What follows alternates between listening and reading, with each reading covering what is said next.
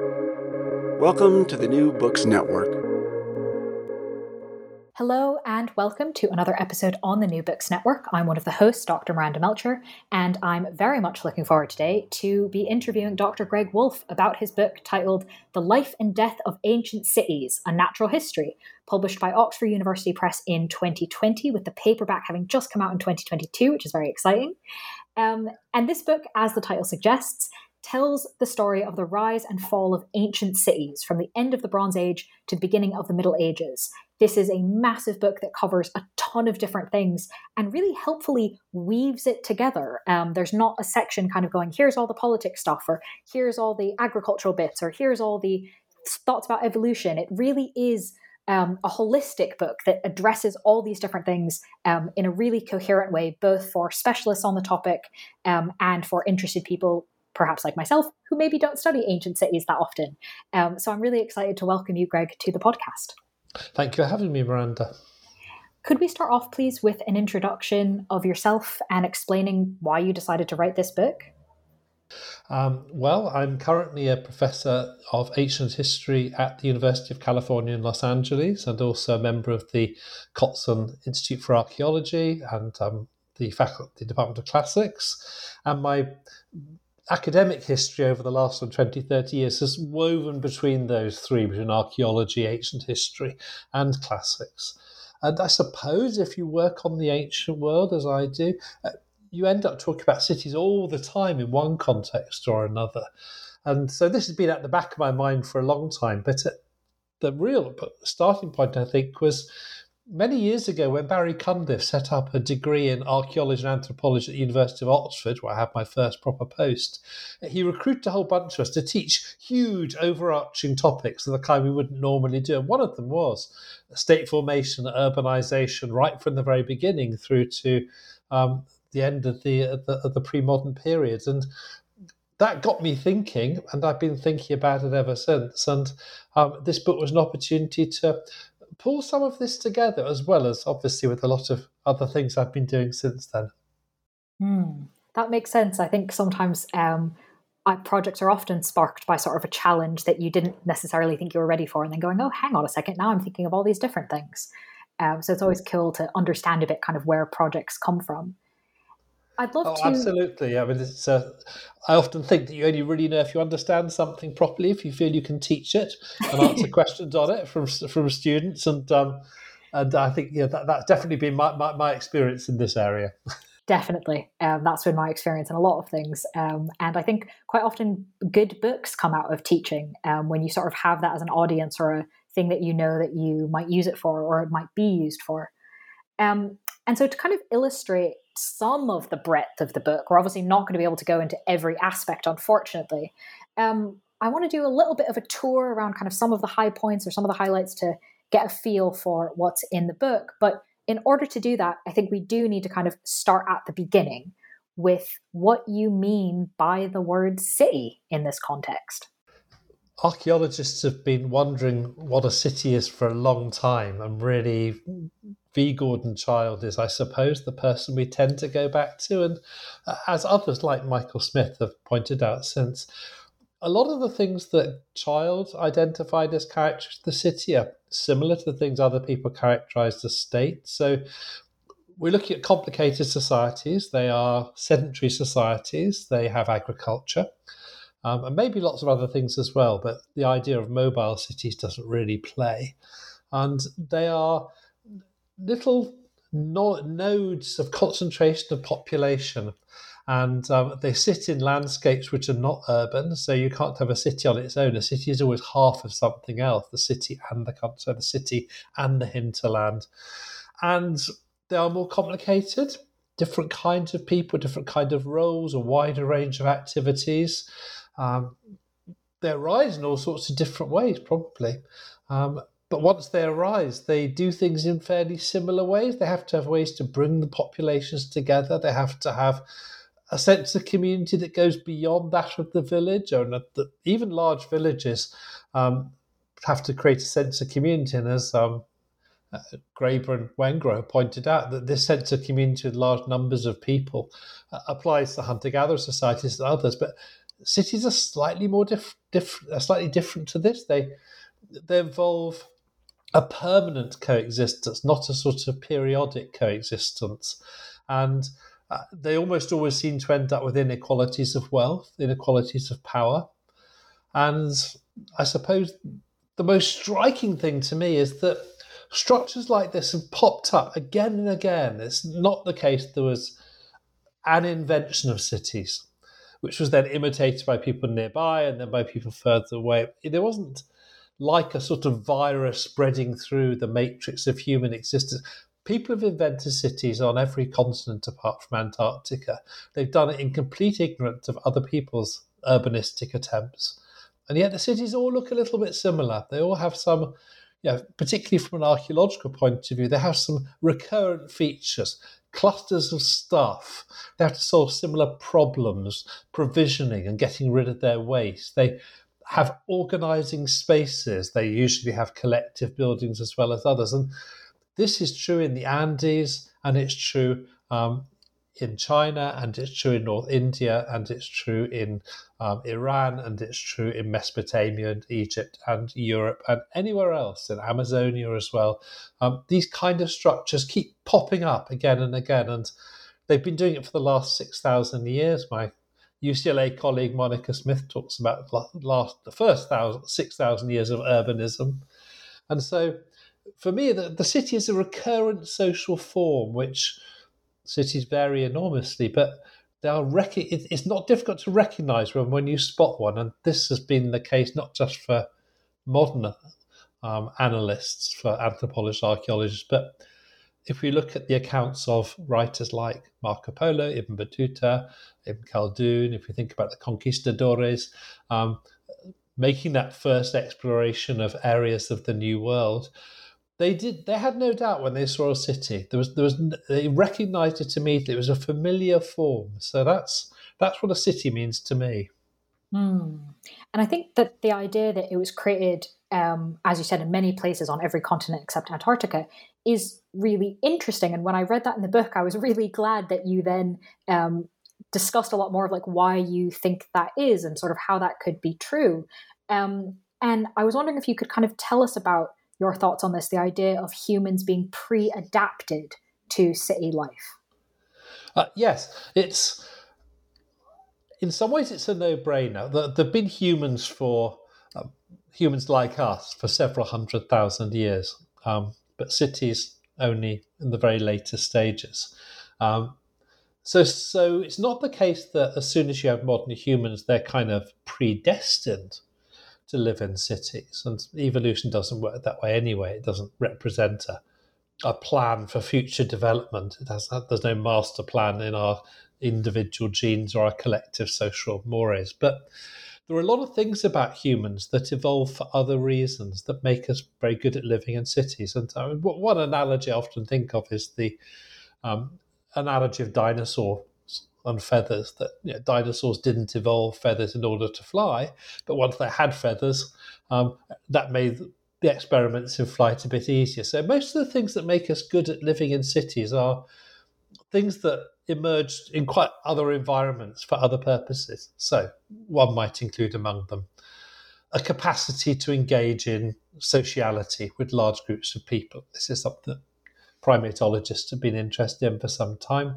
That um, by and large, primates are selected, have been selected to develop complicated social relations with hundreds of individuals. So that's something that helps a lot if you live in close quarters.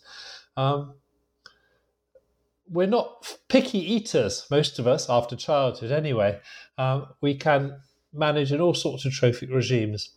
And this helps a lot because cities tend to be, at least early cities, trophically impoverished. So uh, we have to manage on, um, well, in the case of most early urban civilizations, high carbohydrate diets, um, which are not fantastically good for us. James C. Scott's Against the Grain comes to mind, but lots of people have made this point. But you can actually manage this way. And so you can put humans into close contact and have them um, eat a, dim- a, diminished and impoverished range of foods, but they still survive. What else makes us good at living in cities? Well, Um, we're bipedal, we've got um, binocular vision, we operate quite happily in three dimensions. Again, that wasn't evolved for living in cities, that's part of our primate and pre primate inheritance. But uh, it makes us easier to navigate these uh, horizontally compact and vertically complex environments that, that, that cities constitute. So there's a whole range of things like that which make us good at living in cities. I mean, immediately we should say we're not the only creatures good at living in cities. I mean, most of those things we share with rats. You know, rats are also not fussy picker eaters. They're good at a different kind of mass sociality. Um, uh, they can exist in all sorts of physical environments, quite compact and so on. And there's other animals too. But what this gives us collectively, I think, is it gives us a kind of urban potential that other lineages don't have. It's quite difficult to imagine a wildebeest creating cities or um, vultures creating cities. Um, it'd be difficult to imagine um, a city created by sharks. They're perhaps a bit easier to imagine a city created by octopuses. So a lot of these, a lot of these features that emerged in completely different situations have given us a capacity. They can be co-opted. They can be used by urbanizers to make us live well in cities. That makes a lot of sense. Um, and I do think that the comparison with rats is worth considering, and um, that it's not humans uniquely um, that are well suited, perhaps, or have, as you said, urban potential. But that does then raise the question of, as you said, we've there have been humans like us for much longer than there have been cities. So why did humans begin to build cities when they did? Uh, this for this, I think David Clarke's original answer um, in his posthumously pay, published paper um, is still a really good one. He says, "Well, urbanism is a it's a Holocene um, innovation. It's something that we were not ready to do until we were agriculturalists." Um, because you need to be sedentary. There are sedentary hunter gatherer societies and have been many in the past, but um, uh, by and large, agriculture and the surplus food it produces is necessary to raise population levels to the point where urbani- urbanism is a viable strategy. It's not a necessary strategy, but once you've got these slightly denser populations, agriculturalists, reducing the biodiversity around them, um, removing other predator species, getting involved in domestication of plants and animals, these are the kind of societies in which cities can arise. And what seems to me the most helpful way to say is, is we get to a point, a kind of threshold, where it doesn't take a lot um, to allow urbanizers to uh, to start urban experiments. And once they do, there are all sorts of advantages. And I don't believe there's a single reason. I don't believe that cities were created for defense or to uh, enable democracy or to consolidate tyranny or uh, to manage water systems. I mean, none of those single explanations really work. But as um, Clarke put it, cities are an equifinal um, solution to a number of problems, a number of different kind of problems that those sedentary agricultural societies encounter can be solved with a degree of complex organization um, that happens on the spot. Now, it's not the only kind of solution. I think about other solutions created about the same sort of time. Nomadism is a, a good example of something created about the same time as cities, plus or minus a few thousand years, to do with domestication of new um, new animal species. Um, and in certain environments, cities are not brilliant solutions, but cities are are quite good solutions for these kind of societies and um, they've been tried again and again, and they've often failed.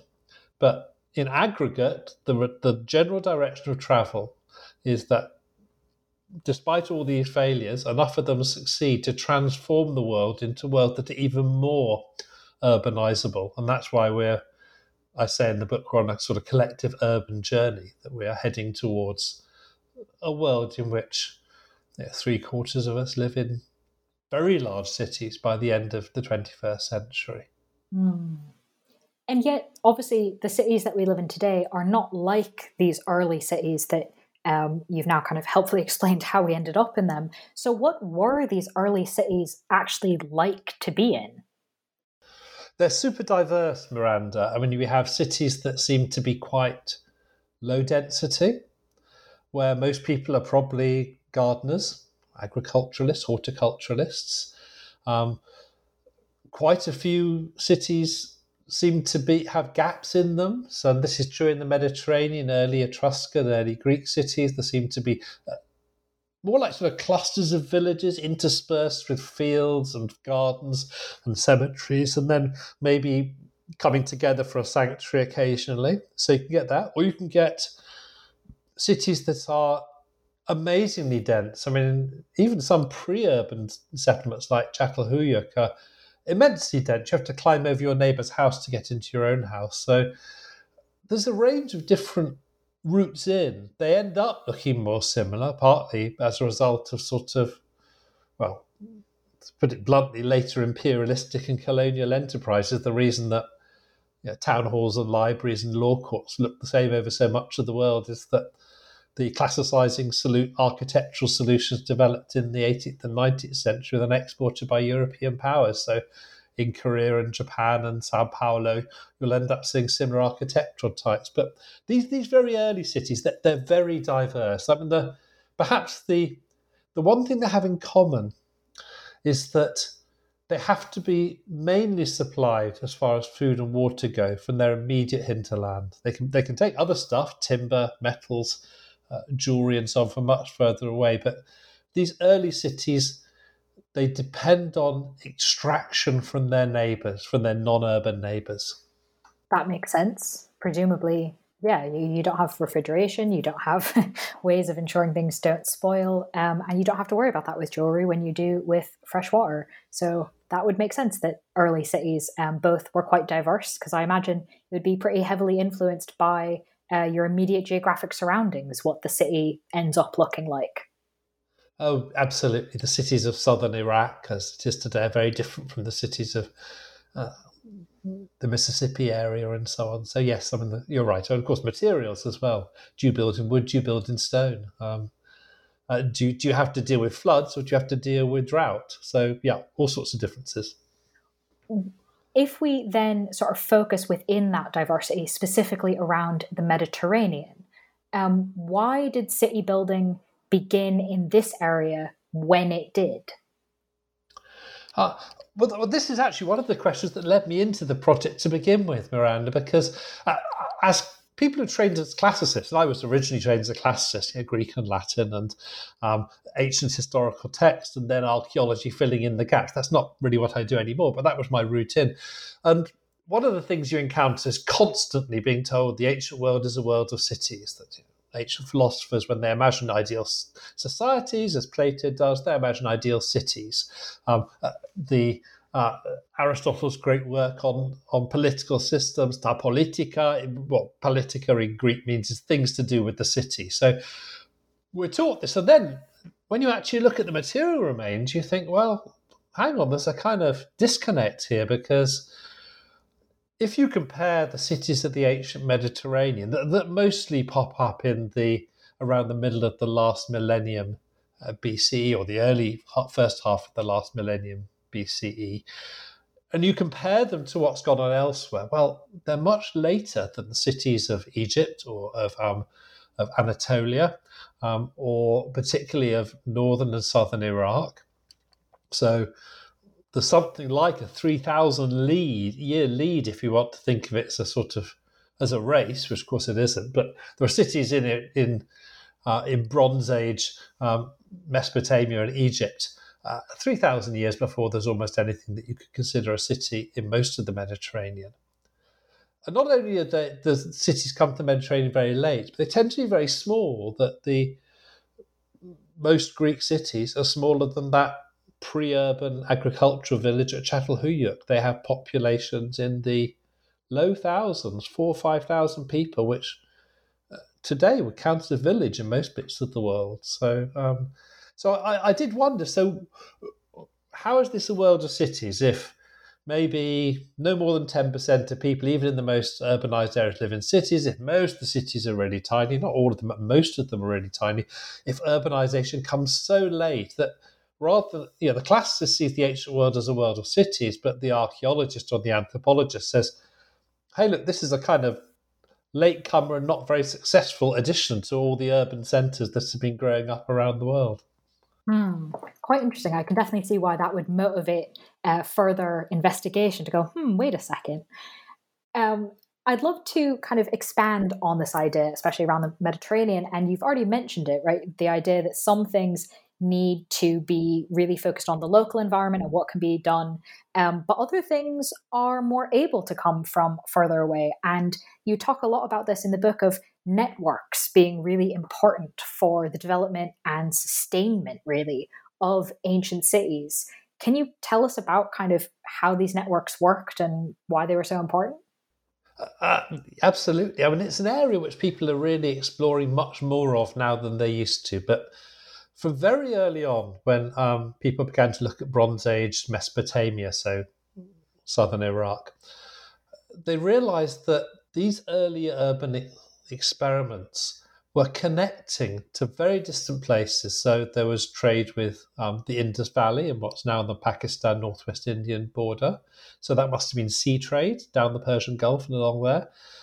We know from slightly later records that there were caravans of, of, of mules and donkeys would go right the way up through Iraq, up onto the Anatolian plateau, and there'd be a trade of textiles and metals um, that Egypt and Mesopotamia as well, when they needed really massive timbers, because neither these areas are heavily forested, they would go to what's now the Lebanon. So we're seeing provisioning areas that are, you know, really quite quite extended and and other things, lapis lazuli from from sort of um, you know, eastern Iran, Afghanistan way, and particular stone bowls from out there, and our knowledge of this has only grown, and yeah, one of the current sort of um, fronts where people are particularly advancing this is looking at connections around the Indian Ocean, which turns out to have been a, a huge trading exchange area for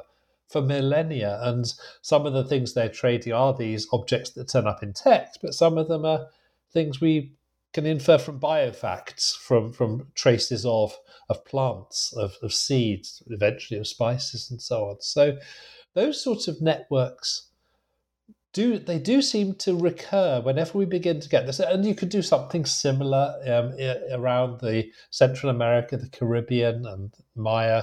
Um, cities connecting to quite distant, probably connecting to places which most Mayans had never seen, sometimes through middlemen. And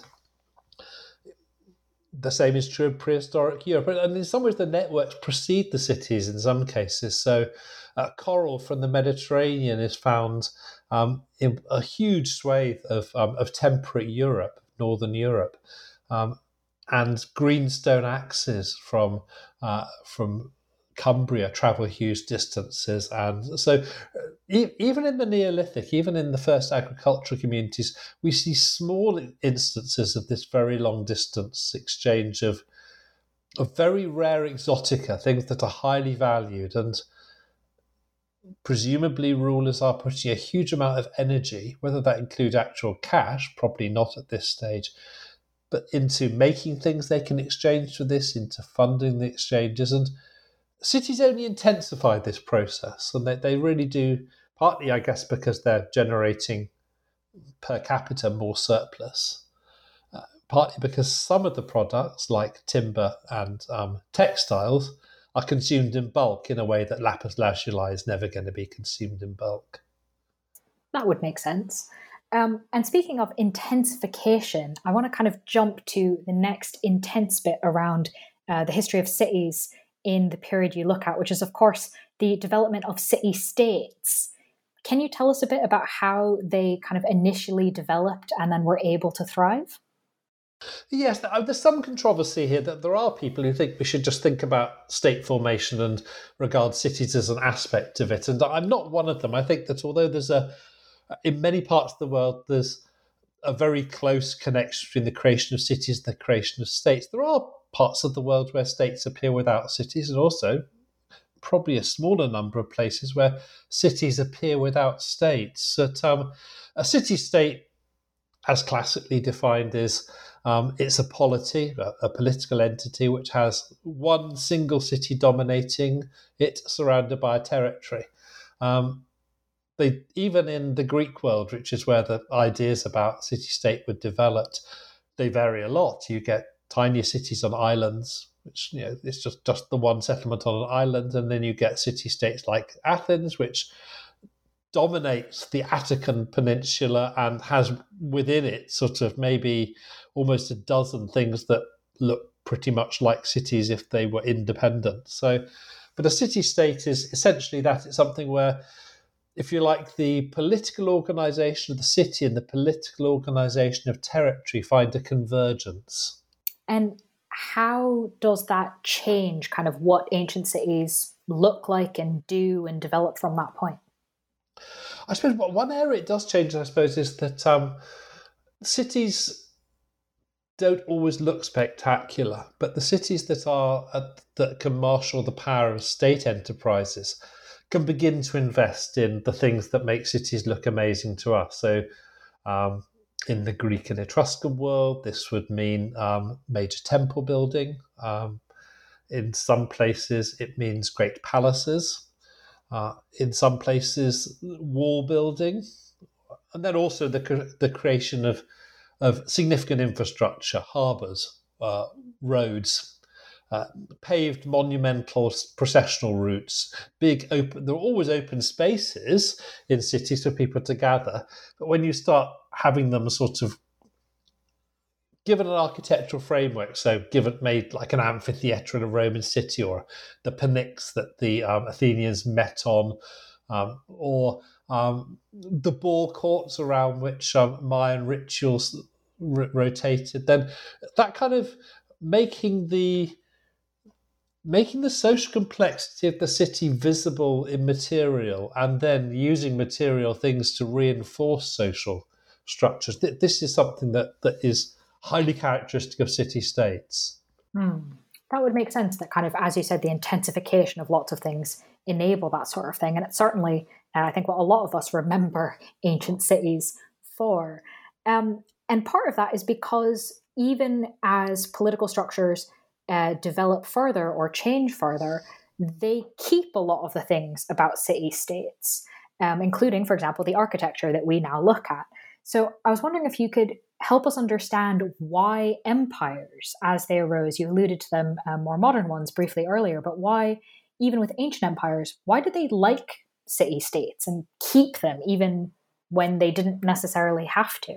I think there's a sort of a the, sort of a, a, mixture of sort of pragmatic and symbolic answers to that. I mean, at the pragmatic level, um, ancient empires, uh, some of them are very extensive. You know, no state has ever existed in Europe bigger than the Roman Empire. Um, the Chinese Empire, sort of successive Chinese empires from the second century BCE, absolutely enormous. And they're doing this in conditions of very low technology. Communication, the tyranny of distance constantly affects them. It's very difficult to get information from the centre to the edge. Many empires send their kings off like on itinerant monarchies, moving around just to deal with this. But um, one of the things that empires always need is some is, is a sort of lower level structure which they can use to uh, to govern, to do the bare minimum, which is enforce order, loyalty, and extract surplus. And cities are quite a good way of doing this. If you're expanding your empire into an area with cities already, um, or if you've got experience of cities, as the Romans did, and can found new ones, then the city is a kind of um, uh, it's a kind of go-to plug-in. You, you can use it to uh, to manage things. That's not the only thing you can manage. We can think of other examples. Um, uh, kinship networks are also things that you can mobilize. You think about uh, Mongol empires, which which mobilize a huge range of social structures for their even bigger empires, which stretch from, from the borders of Poland to, to the China Sea. Or think about feudal kingdoms, which which make use of local relations between landlords and peasants, between warriors and um, and serfs, uh, and then reconstruct them. So when um, the Holy Land is taken over uh, by the Crusaders, they can just roll out a social political order overnight that, that is based on on feudal precedents in, in Western Europe. So the city isn't the only tool you can use, but you need something. What you can't do is you can't put in place a huge centralized bureaucracy with intense communication and so on, because that, that really is much too expensive, particularly in the early days of empire. So that's the pragmatic thing that cities they already collect tax, they already enforce order. You just change them, you know, get them to change the um, the receipt uh, of where, where the money's going. So when Rome takes over Sicily, its first province, um, it finds that a large part of Sicily is being run by the city state of Syracuse, which has tyrants of its own, and the latest of which is named Hiero. And so the Romans just established the Lex Hieronica, where all the dues that used to go to Hiero now go to Rome. So this is this is the low cost. Keep your transaction costs low. So empires have often metabolized cities. I mean, the other that's that's the pragmatic reason. The other reason is that so many um, empires were developed by people who and population had grown up in cities. So when Carthage or Athens or Rome creates an empire, it already has a notion of political culture that derives from its urban heritage. So, so those two things I think reinforce themselves in, in some parts of the world. Mm, that makes a lot of sense, kind of the practical and also just the that's what you're used to. So, of course, that's what you sort of replicate and recognize, especially going back to what you were saying at the beginning that um, cities are so recognizable, even across cultures, um, that that would make sense that that continues.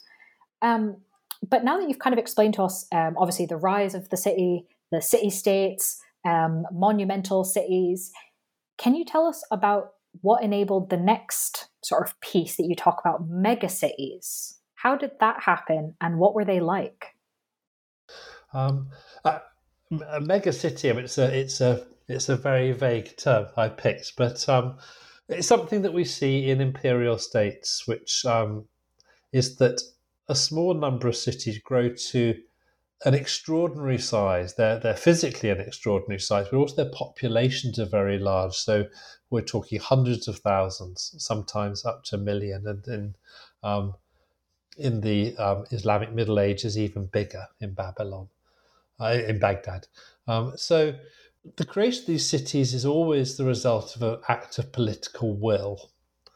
And sometimes they're actually laid out from scratch. So something like Constantine refounding an old Greek city, Byzantium, and turning it into Constantinople by an act of will.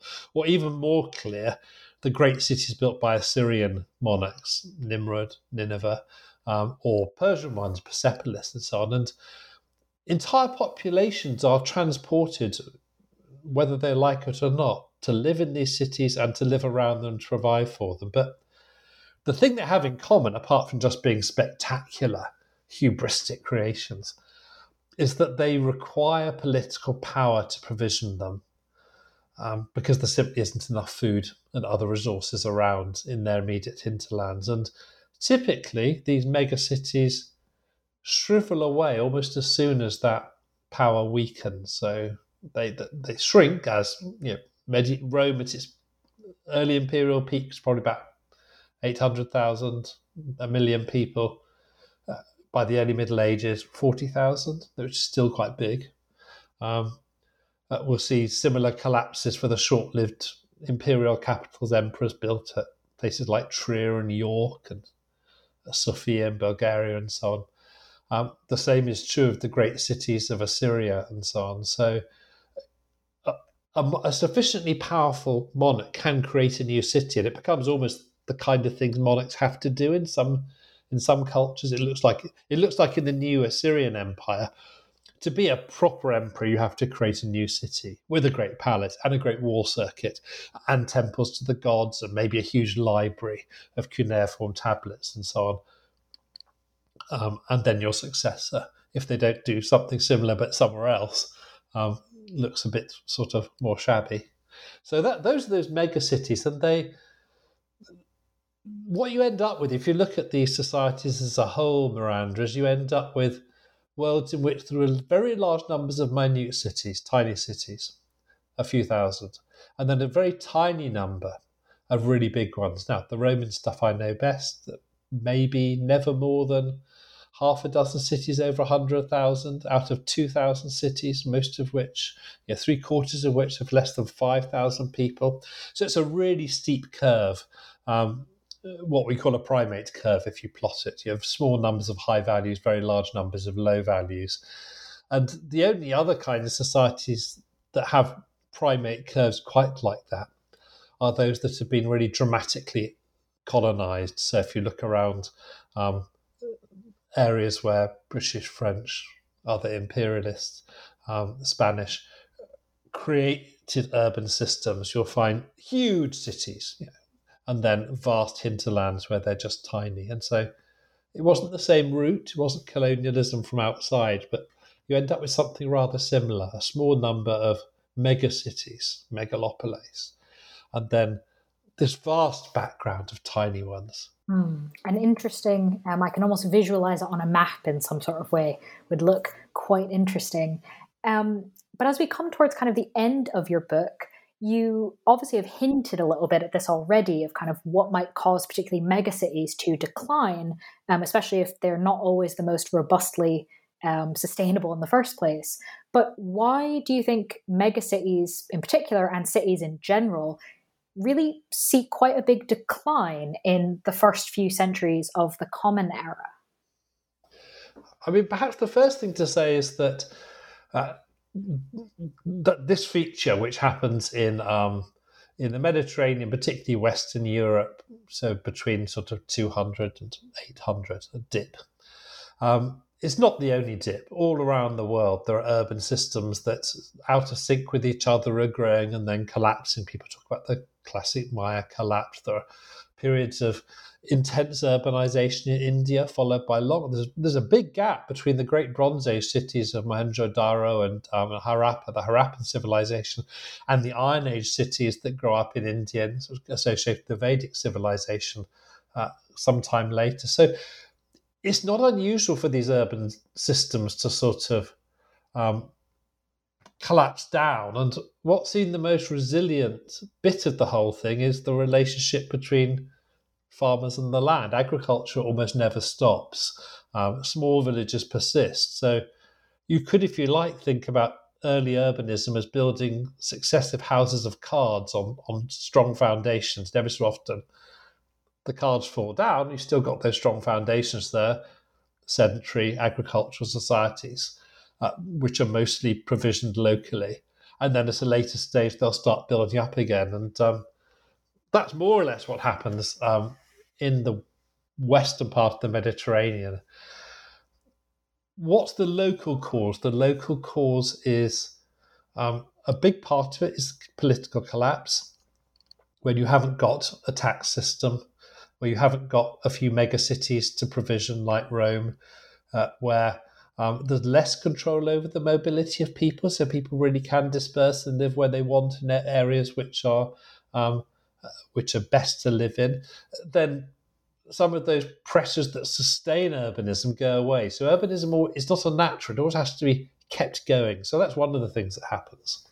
Um, it's not general. Even in the Roman Empire, there are cities in the east which survive and flourish for centuries after cities in the west. In the west, not much urban building after 200. In the west, there are spectacular cities in the sixth century. Um, there are great new urban projects as well. And then we think about the post Roman world. Um, Byzantium, the city of Constantinople, flourishes in an empire that has virtually no other cities for, for centuries. Um, but just on its borders, you have the Abbasid world, um, in which urbanism is flourishing. So they're all a bit out of sync. If you could imagine yourself on a sort of on a satellite an alien observer of the first few thousand years spinning round the globe, you'd look down and you'd see sort of urban networks flourish and then collapse, but not not altogether. There's no global catastrophe. Now, I mean, one thing that we're less clear about is whether um, fluctuations in global climate might have some part to play in this. And the general idea is pretty simple it's that if you have periods where agricultural productivity goes down, or where because it's a bit colder, or where the amount of soil that can be cultivated is reduced, this might undermine the whole system.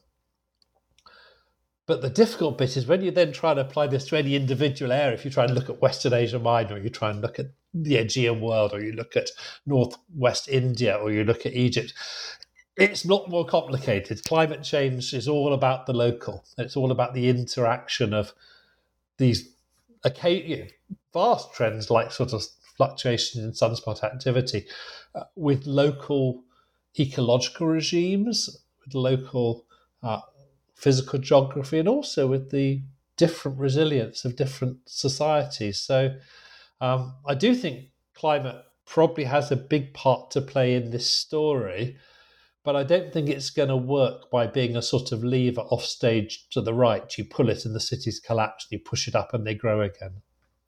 That would be a little bit too neat to be a true historical explanation, I think is. Wouldn't it just? Wouldn't it just? it would. Um, I wonder if uh, in the last my last few questions for you, this is obviously, as you mentioned at the beginning, a project and a question and something you've been thinking about for quite a long time and explored in lots of different ways and brought many different areas of knowledge and literatures together um, in this book in incredibly helpful and illuminating ways. And I wonder if there's anything that immediately comes to mind thinking about that process you've gone through of anything that when you came across it was surprising to you. Um, I discovered lots of things, and because I'm a specialist on the Mediterranean and European prehistory, I discovered lots of things I didn't know about um, other parts of the world. And um, yeah, among recent advances that are particularly interesting, there's the um, exploration of early Amazonian settlements, so which have been explored largely with LIDAR technology, which is essentially radar but using laser beams instead of sound waves.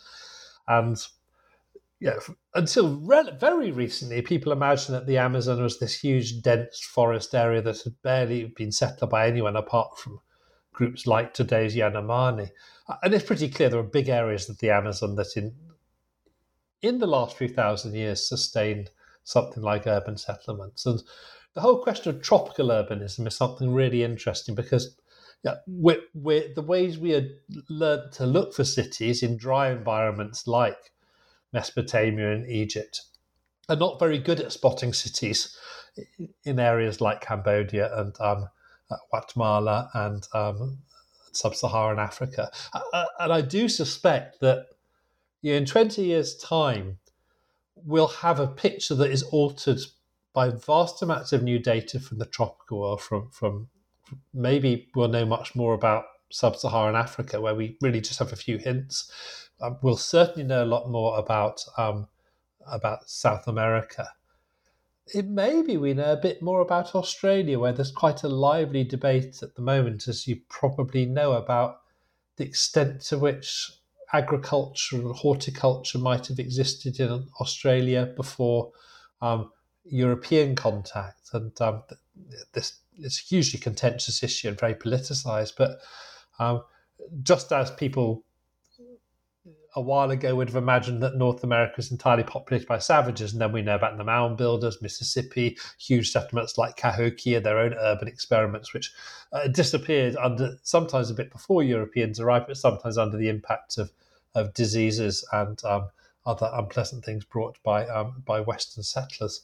We may be able to tell similar stories to other parts of the world. So I think I'm on the lookout for not so much for a more precise knowledge of what's happening in the Mediterranean and Mesopotamia. I'm sure that will come, but it's for game changing information from, from areas that were not part of the early 20th century archaeological exploration of cities. Mm. That definitely makes sense as things to be excited about watching out for, particularly given uh, newer technology like LiDAR that can do all sorts of really cool things. Um, I've seen videos and all sorts that is fascinating. As my last question, um, I would love to ask a little bit about, in terms of things to look out for in general in the field. You've given us a lovely answer. Um, but is there anything in particular that you're working on now or next that you'd like to tell us a little bit about? I'm a very disorganized scholar, Miranda, and I always have too many projects on, on the hard disk. Um, But um, uh, the thing that perhaps connects most closely with this is um, uh, is work I'm doing on mobility. And there's been a huge increase in studies of mobility, and people are yeah, started by combing the text and then looking at artifact mobility, and now looking at mobility of of species and um, of pathogens and linguistic indices. So I, I'm trying to get a bit more of a sense of this. And we, very broadly speaking, in the ancient world, we moved from a situation where people said, well, no one ever travelled very much. It was all small boats, rough seas, um, isolated little worlds. And then maybe 20 years ago, we moved to radical reassessments of that. Every, everywhere was connected to everywhere else, and people are moving like crazy. And that's also clearly not true. And the ancient world is not like the modern world. There was no EasyJet, you know, there's no Ryanair, there's no quick way to sort of get from from Tarraco to uh, to Antioch on the Orontes and so on. So what I'm trying to do is to try to refine a picture of of mobility. And some of the fun things to do with this are well, who moves and what circumstances? Well, most people don't. I mean, most people move within a local area, but a, but a tiny proportion, uh, maybe one in a thousand, one in two thousand, make a long distance journey every year. Virtually all of them are men.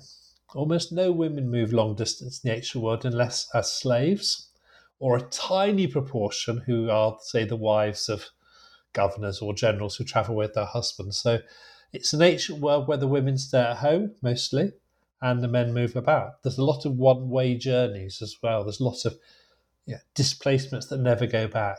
Slavery, a big bit of it, but also military movements and so on. So, so mobility in the ancient world is the area that I'm, I'm, I'm, I'm thinking about for the next the next book anyway. Mm. Well, that sounds very interesting. Um, if that does end up being a book, I'm sure we'll hope to entice you back to tell us more about it. Um, I'd love to do that. Brilliant. Well, in the meantime, while you're off investigating that, um, listeners can read the book that we've been discussing, which, as a reminder, is titled The Life and Death of Ancient Cities and Natural History from Oxford University Press. Dr. Greg Woolf, thank you so much for being with us on the podcast. Thank you for having me.